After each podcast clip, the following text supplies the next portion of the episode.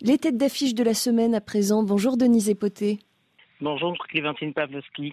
Votre première tête d'affiche est originaire d'Algérie, titulaire d'une licence en agriculture. Amenestan Fellag est à la tête d'une laiterie artisanale dont l'objectif est de relancer la filière brebis en Kabylie. Il est le premier des douze lauréats ayant remporté cette année le prix Pierre Castel. Depuis deux mille dix-huit, ce prix récompense, Denise, l'entrepreneuriat agricole africain. Pour le jeune diplômé, à la fin de ses études en France, le retour dans sa Kabylie natale pour transformer les ressources locales était une évidence. Amenestan Fellag tenait à relancer la filière brebis, la bleue de Kabylie, une race actuellement en danger, critique d'extinction. Il décide de monter une laiterie artisanale en collectant auprès des petits éleveurs de la commune d'Azifoun du lait de chèvre et de vache. Chaque semaine, avec les trois cent cinquante litres de lait obtenus, Amenestan Fellag produit du lait fermenté, des fromages et des yaourts, en particulier des yaourts à la grecque, une première en Algérie.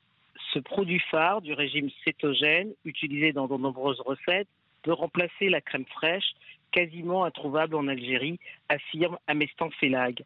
La production est vendue en circuit court à une clientèle soucieuse d'une alimentation saine et à la recherche de produits de qualité et goûteux. Fort du succès de sa laiterie artisanale, Amenestan Fellag envisage de reprendre ses études pour faire un master en développement agricole et territorial afin de créer une activité dans le tourisme rural. Et votre deuxième tête d'affiche, Denise, est-elle originaire de Madagascar? Après une carrière dans la banque, Alexia Raberivel gère à l'international la promotion du chocolat malgache, consacré à deux reprises meilleur chocolat noir du monde. Alors très prisé par les chocolatiers de renom en cette période de fête, le chocolat malgache entre dans la composition de pâtisseries produites par de grands noms de la gastronomie française. Et ça, c'est une fierté pour la grande île. À Madagascar, la chocolaterie Robert symbolise le patrimoine industriel de l'île.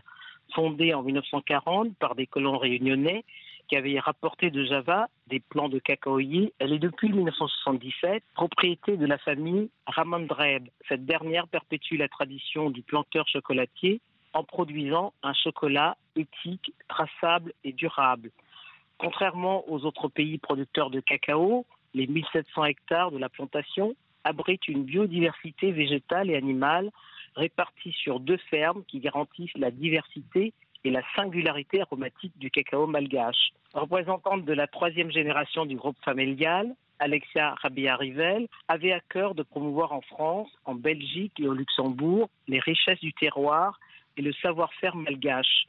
Dans un secteur monopolisé par de grands groupes, elle fait le lien entre les professionnels chocolatiers et les équipes à Madagascar, dont le travail a permis à l'entreprise de remporter une vingtaine de prix internationaux, tant pour ses fèves que pour son chocolat.